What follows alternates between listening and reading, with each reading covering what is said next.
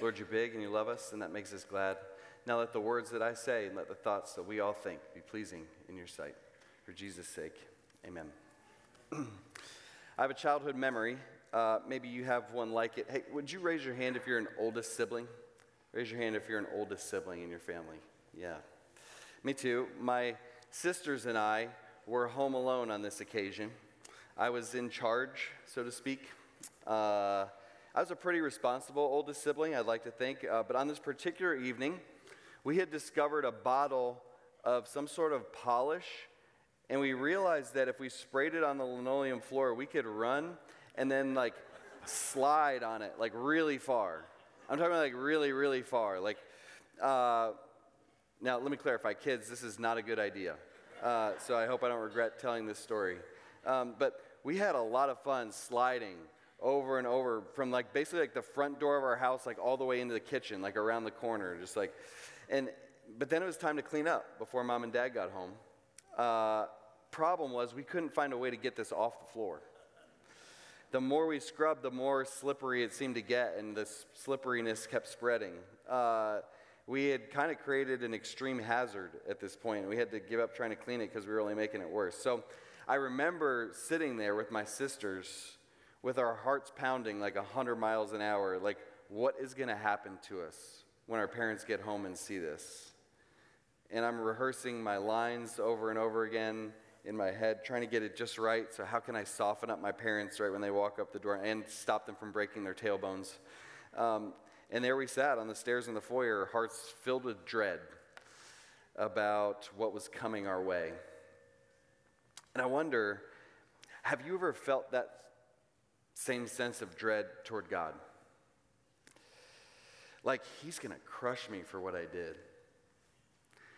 And if so, our scripture text today has something to say about that. Would you turn with me to Isaiah chapter 42? Isaiah 42. You'll find this on page 637 in the Bible in the chair in front of you if you're using that one. Today, we take a one week break from our Healthy Relationships series to be reminded of the heart of Jesus toward those of us who have blown it, who have failed. Where we pick up in the scripture this morning, God's people have blown it. Even though God had created a perfect world and had told humans what would lead to our flourishing, Adam, the very first human, fails to listen to God, and as a result, the beautiful order of this world gets thrown into disarray, and truth, goodness, and beauty are replaced by lies, by evil, by corruption. And so from that point on, we are reading the story of the Bible looking for how's this going to get fixed. Along the way, God raises up a man named Abraham. But Abraham dies without having fixed it. God calls a deliverer named Moses. But despite all the good Moses does, he can't fix it. For a while, God's people are governed by judges. They can't fix it. They get themselves a king like the other nations around them, but even David, their best king, couldn't fix it. And the corruption and the evil grows and grows until God's people are exiled from their land, forcibly removed from their homes, and resettled in Babylon by foreign invaders. All God's promises at this point in the story seem to have come to nothing. The people no longer even live in the land that they were promised, right? What hope is there?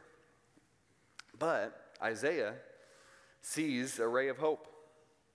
And that hope is going to come in the form of a servant who is going to play a part in Israel's deliverance. So we're going to reflect together this morning on Isaiah's introduction of this servant figure, which Megan read so well a moment ago. We'll see that these verses speak to the justice we need and to the one who can bring it. And in the middle, I'll just insert a brief comment about how we tend to try to fix the world ourselves. So we'll go our need, our response, and God's solution. So, first, our need, which is justice. Uh, one of our needs is our justice in this passage. Look at how many times this word justice comes up in just these four verses. That's the theme here. Now, I don't, I don't know what comes to mind when you read that word justice. Uh, for whatever reason, the first thing that came to my mind was uh, when Batman shows up at a crime scene and says, I am justice which effectively means he's about to distribute punishment that fits the crime. But the Hebrew word translated justice here, uh, it's bigger than that. It, it's, it goes beyond just inflicting punishments that fit their crimes. If there is truly justice in the world, in this sense of justice, the Hebrew word mishpat. What we would see is restoration of the order and the beauty that have been overtaken by chaos since Adam blew it. In other words, mishpat is the pattern of the way things ought to be if all were right in the world. It's the blueprint, you could think of it as. Right? Just one example that illustrates this. Back when God gave Moses instructions for how to build the tabernacle, back in Exodus 26, he said, Here's the mishpat, right? It's like, here's the pattern, here's the blueprint. This is what the tabernacle should look like. And in the same way, there's a pattern of life, too, that God knows is most suited to our flourishing. Right? And so in, in Isaiah's day, mishpat, justice, is such a big deal because it's nowhere to be found. Greed and violence are rampant. The powerful are crushing the powerless who can't do anything about it. Everyone's worshiping whatever God they want, however seems best to them. And so when Isaiah's readers read, This servant is coming to bring justice, this would have met a deep yearning in their hearts. Right? They would have said, Please hurry, the fabric of society is broken. We desperately need a restoration of mishpat, justice. And you and I, we're beginning to know a little of that feeling, aren't we?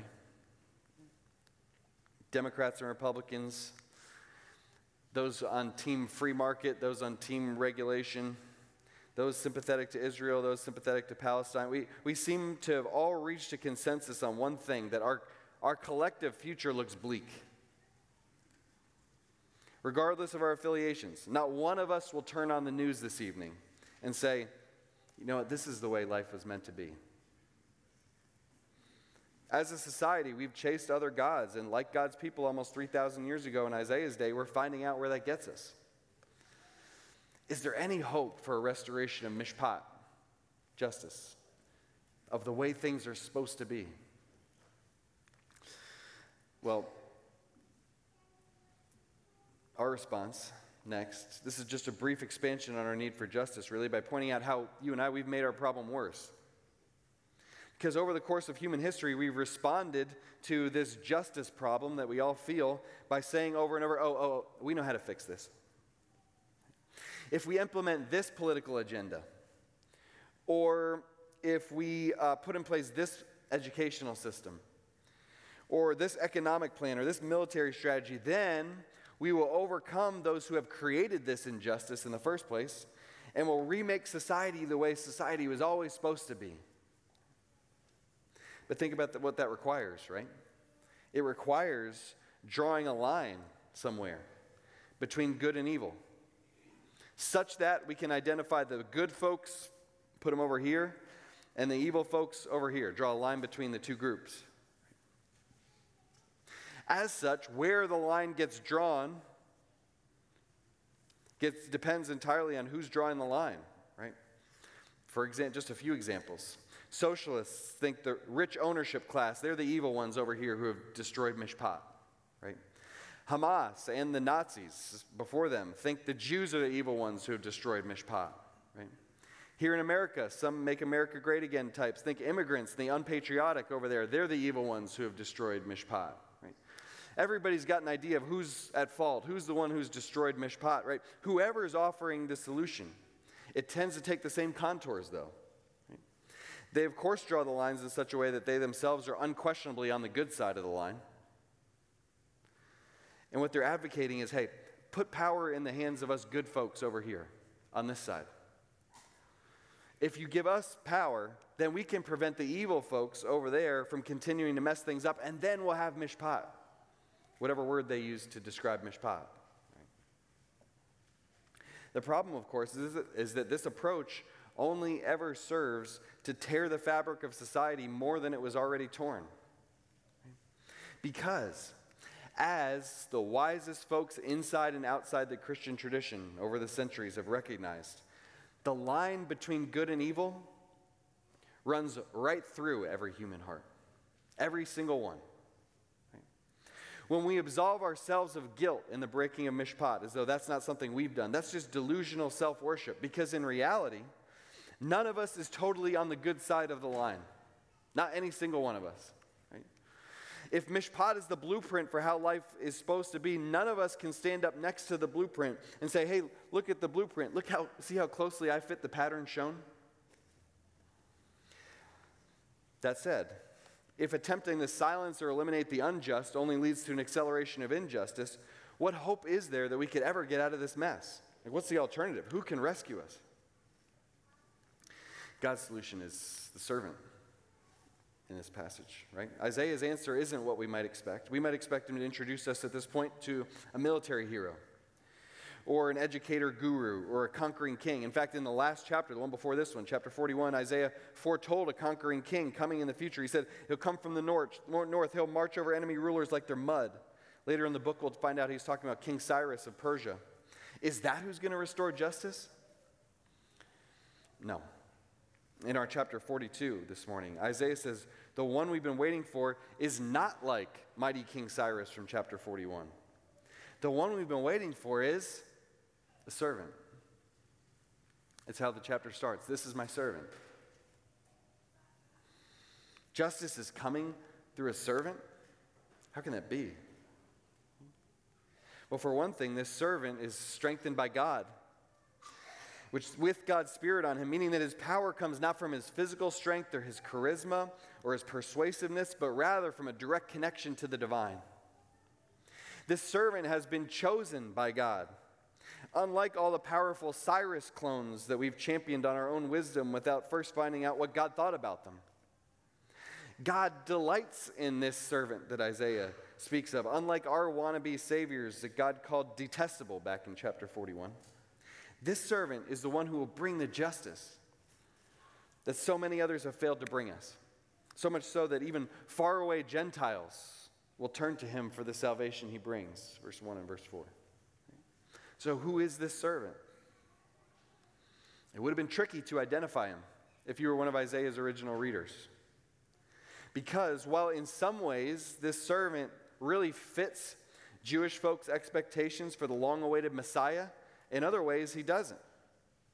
Like restoring mishpat, justice, that sounds like Messiah. Other passages about Messiah talk about that. Reaching the Gentiles, the early chapters of Isaiah imply that's what Messiah will do. So, so maybe this servant in Isaiah uh, is the Messiah, right? Uh, the long awaited descendant of David who will take up David's throne and rescue God's people as conquering king. Maybe it's the same person. But wait, the Messiah not crying out or shouting, verse 2? His voice not being heard in the streets, right? Messiah bringing justice using an approach so gentle that he wouldn't break a bruised reed, that he wouldn't put out a smoldering wick? What? No, this can't be Messiah, right? Messiah, we, we need a Messiah who's tough enough to bring about deliverance from our oppressors, don't we? See the problem? And, and that's one reason why. If you sat down this week with the rabbi at your local synagogue, here to ask him about this, he would tell you probably that the servant spoken of in Isaiah 42 is not speaking of the Messiah, it's speaking of Israel as a whole, the nation. Right? Israel is the servant in Jewish scholarly consensus, right? And listen, one day we'll preach through all of the servant songs in Isaiah, and we'll see there is plenty of language in Isaiah's servant songs that point in just that direction. The servant's Israel. But then, what our Jewish friends have to wrestle with, and what we all have to wrestle with, is what do we do with language like this in Isaiah's servant songs? Right? Isaiah 49, a few chapters after this. And now says the Lord, affirm me, form me from the womb to be his servant, to bring Jacob back to him so that Israel might be gathered to him. How, if the servant is Israel, how is Israel going to bring Israel to be gathered again, right? It's not enough for you to be my servant, raising up the tribes of Jacob. This is an individual being spoken of in Isaiah 49, right? Or chapter 50, verse 10 Who among you fears the Lord and listens to his servant? Who among you in the nation of Israel fears the Lord and listens to his servant? They're not, the, they're not one and the same, Israel and the servant, right? How do we deal with the fact that even in the very chapter that we are considering this morning, we have both a failing servant in Isaiah 42, verses 18 and 19? Look what he says Who is blind but my servant, or deaf like my messenger I'm sending? Who's blind like my dedicated one, or blind like the servant of the Lord? There's a failing servant later in this chapter, contrasted with the verses we're looking at, which the servant does not fail, he is bringing justice, right? When you put all that together, it certainly seems like while some of Isaiah's references to the servant refer to Israel as a whole, and they're failing in their role as the servant, there are others that only make sense if they refer to an ideal individual within Israel who stands as a representative of the nation, fulfilling the nation's calling, living up to all the mishpat justice that the nation was always supposed to live up to but never did. Right? Enter Jesus of Nazareth. He comes along a full seven centuries after Isaiah, so Isaiah called this one way in advance. And how does the story of Jesus align with what we've seen? Well, at the outset of Jesus' ministry, God himself is heard by the crowds in an audible voice speaking over Jesus. And when God speaks about Jesus, which ancient scripture does he quote? He quotes two of them. He says at Jesus' baptism, You are my beloved Son, which is from Psalm 2. Jewish scholars recognize the reference to Psalm 2 about the Messiah king who would come as an heir to David's throne. And then he combines it with, With you I'm well pleased, which is a reference to our Isaiah 42 text this morning about the servant. You see what God just did in Mark 1:11 by combining Psalm 2 and, and Isaiah 42? Our, our God is saying in one moment that both the Hebrew Bible's prophecies about the Messiah and Isaiah's prophecies about the servant were telling us about one and the same person, the man Jesus Christ. And as Jesus' followers watch him in the years after this, they say, wait, wait, wait. That's Isaiah 42 we're seeing. Look at it in Matthew 12.